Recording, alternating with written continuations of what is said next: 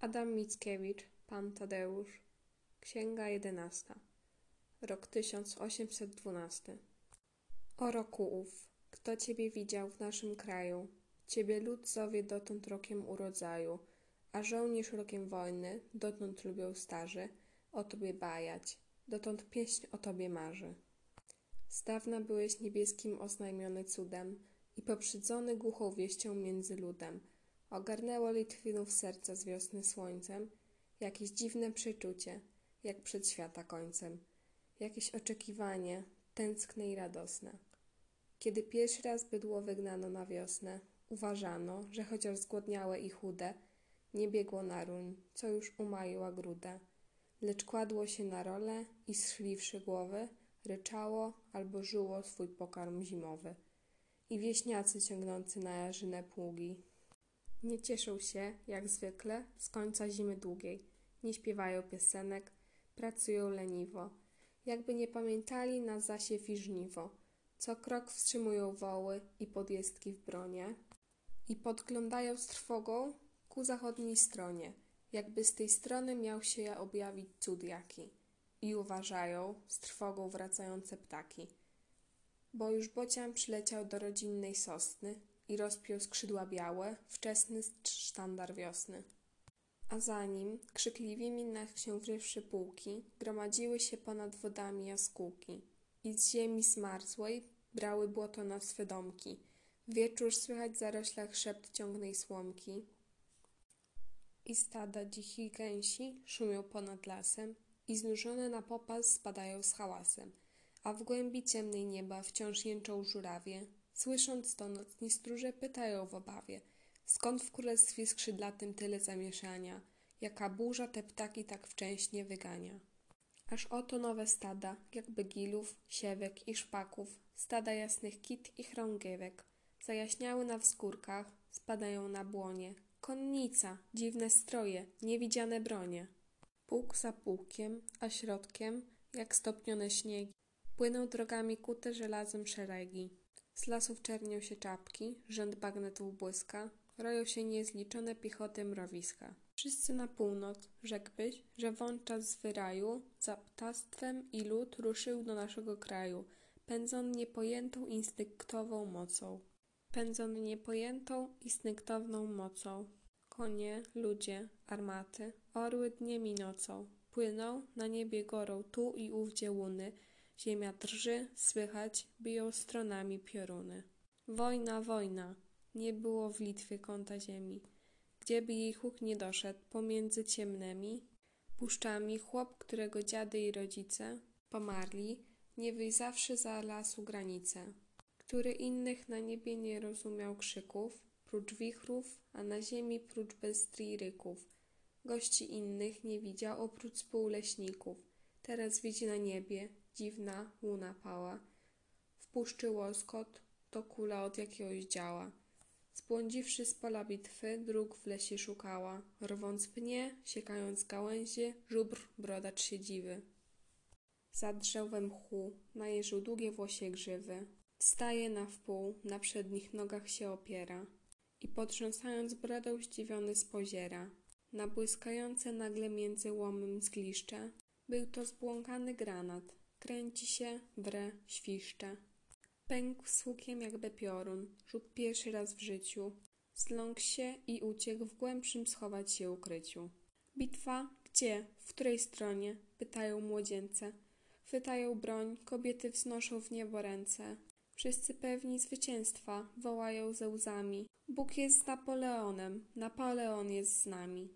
O wiosno, kto Cię widział w ten czas w naszym kraju? Pamięta wiosno wojny, wiosno urodzaju. O wiosno, kto Cię widział, jak byłaś kwitnąca, zbożami i trawami, a ludźmi błyszcząca, obfita we zdarzenia, nadzieją brzemienna. Ja Ciebie dotąd widzę, piękna maro senna, urodzony w niewoli, okuty w powiciu. Ja tylko jedną taką wiosnę miałem w życiu. Soplicowo leżało tuż przy wielkiej drodze, którą od strony Niemna ciągnęli dwaj wodze. Nasz książę Józef i król westfalski Hieronim. Już zajęli część Litwy od Grodna po Słonim. gdy król rozkazał wojsku dać 3 dni wytchnienia, ale polscy żołnierze mimo utrudzenia skarżyli się, że król im marszu nie dozwala. Tak radzi, by co prędzej doścignąć Moskala. W mieście pobliskim stanął główny sztab książęcy, a w Soplicowie obóz 40 tysięcy. I ze sztabami swymi Jenerał Dąbrowski, Knaziewicz, Machałowski, Giedrojć i Grabowski. Późno było, gdy weszli, więc każdy gdzie może zbierają kwatery w Zamczysku, we dworze. Skoro dano rozkazy, rozstawiano czaty, każdy strudzony poszedł spać do swej komnaty. Z nocą wszystko ucichło, obóz, dwór i pole. Widać tylko jak cienie błądzące patrole i gdzieniegdzie błyskania ognisk obozowych. Słychać kolejne hasła stanowisk wojskowych. Spali gospodarz domu, wodzy i żołnierze. Oczu tylko wojskiego sen słodki nie bierze, bo wojskie ma jutro biesiadę wyprawić, którą chce dom Sopliców na wiek wieków wsławić. Biesiadę godną miłych sercom polskich gości i odpowiedną wielkiej dnia uroczystości, co jest świętem kościelnym i świętem rodziny. Jutro odbyć się mają 3 par zaręczyny. Zaś Jenerał Dąbrowski oświadczył z wieczora, że chce mieć obiad polski. Choć spóźniona pora, wojski zebrał co prędzej z sąsiedztwa kucharzy. 5 ich było, służą, on sam gospodarzy. Jako kuchmistrz białym się fartuchem opasał, w ręku ma plackę muszą, owad lada jaki, odpędza wpadających chciwie na przysmaki.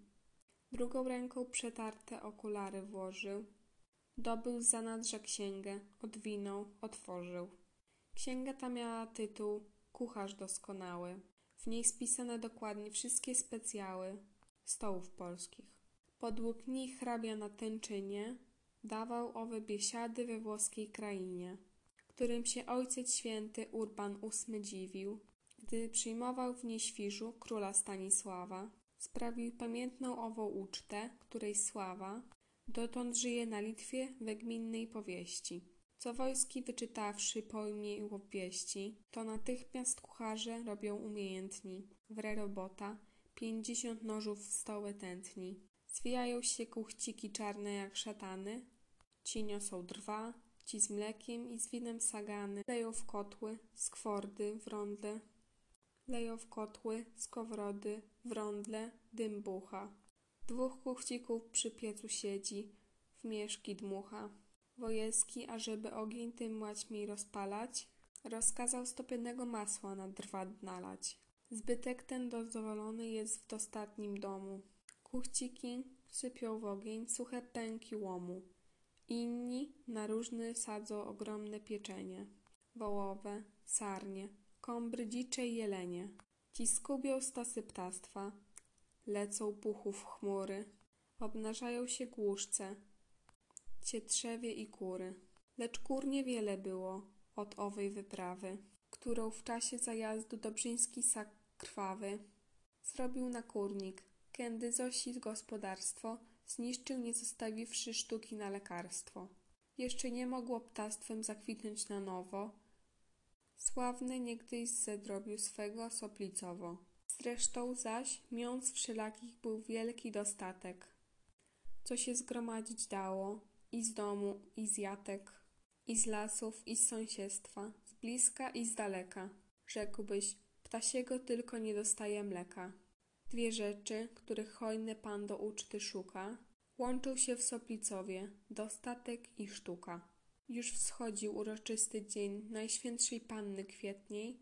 Pogoda była prześliczna, czas ranny, niebo czyste, wokoło ziemi obciągnięte, jako morze wiszące. Ciche, w klęsko wgięte. Kilka gwiazd świeci z głębi, jako perły z dna. Przez fale z boku chmurka biała, sama jedna. Podlatuje i skrzydła w błękicie zanurza, podobne do niknących piór anioła stróża. Nocną modlitwą ludzi przytrzymany, spóźnił się, śpieszy wracać między spółniebany. Ostatnie perły gwiazd zmierzchłe i na dnie niebios zgasły i niebo środkiem czoła bladnie. Prawą skronią złożone na węzgłowiu cieni, jeszcze smagławe, lewą coraz się rumieni, a dalej okrąg jakby powieka szeroka. Rozsuwa się i w środku widać białek oka. Widać tęczę, źrenice, już promień wytrysnął.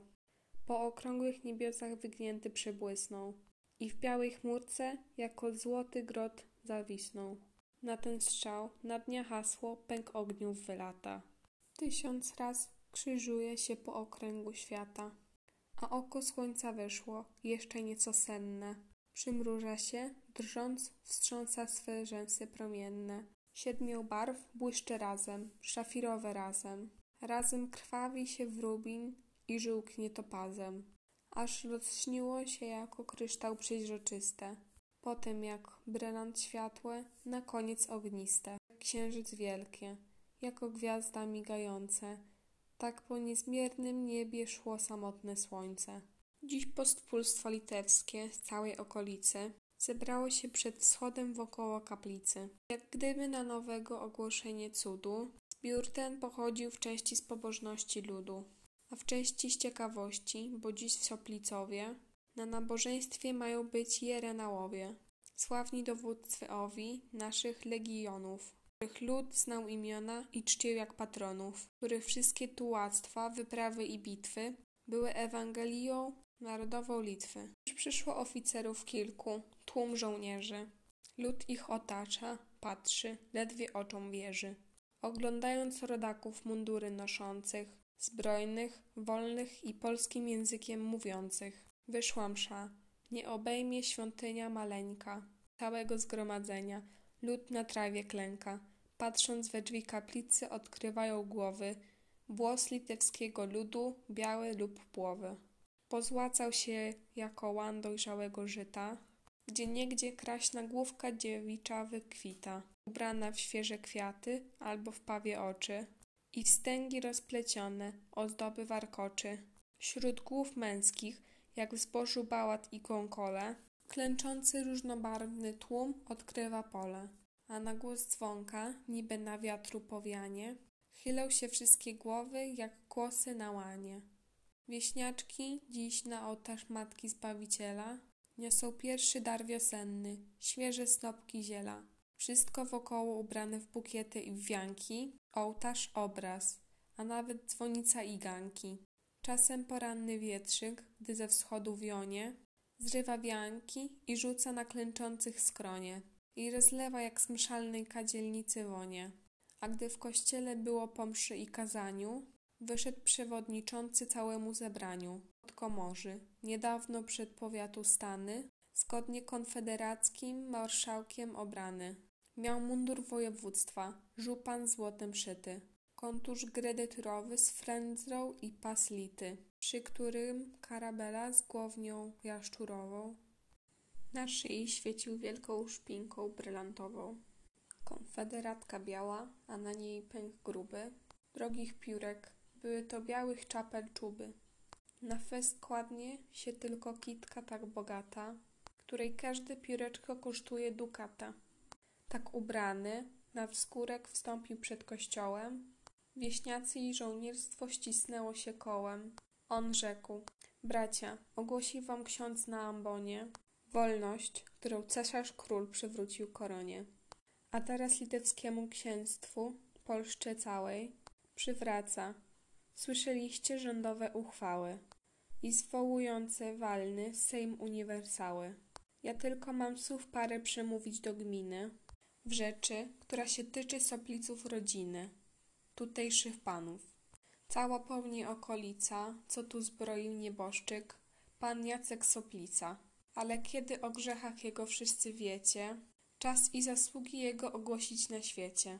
Obecni tu są naszych wojsk jerenałowie, od których usłyszałem wszystko, co wam mówię. Ten Jacek nie by umarł, jak głoszono w Rzymie, tylko odmienił życie dawne, stan i imię. A wszystkie przeciw Bogu i ojczyźnie winy zgładził przez żywot święty i przez wielkie czyny. On to pod Hohenlinden, gdy Ryszpans jerenał, napół podbity już się do odwrotu zbierał, nie wiedząc, że Knaziewicz ciągle ku odsieczy. On to Jacek, zwan Robak, wśród grotów i mieczy, przyniósł od Knaziewicza listy Ryszpansowi, donoszące, że nazbiorą tył wrogowi. On potem w Hiszpanii, gdy nasze ułany zdobyły Samosiery, grzbiet oszańcowany, obok Kozietulskiego był ranny 2 razy. Następnie, jak wysłaniec tajnymi rozkazy, biegał po różnych stronach ducha ludzi badać, towarzystwa tajemne wiązać i zakładać. Na koniec Soplicowie, w swym ojczystym gnieździe, gdy gotował powstanie, zginął na zajeździe. Właśnie jego śmierci nadeszła wiadomość do Warszawy w tę chwilę, gdy cesarz jegomość raczył mu dać za dawne czyny bohaterskie, Legii Honorowej znaki kawalerskie. Owóż te wszystkie rzeczy, mając na uwadze, ja, reprezentujący województwa władzę, moją konfederacką ogłaszam wam laską, że Jacek wierną służbą i cesarską łaską zniósł infamii plamę, powraca do cześci. I znowu się w rzęd prawych patriotów mieści, więc kto będzie śmiał Jacka Zmarzłego w rodzinie wspomnieć, kiedy o dawnej zagładzonej winie, ten popadnie za karę takiego wyrzutu, gravis nota maculae, wedły w substatutu,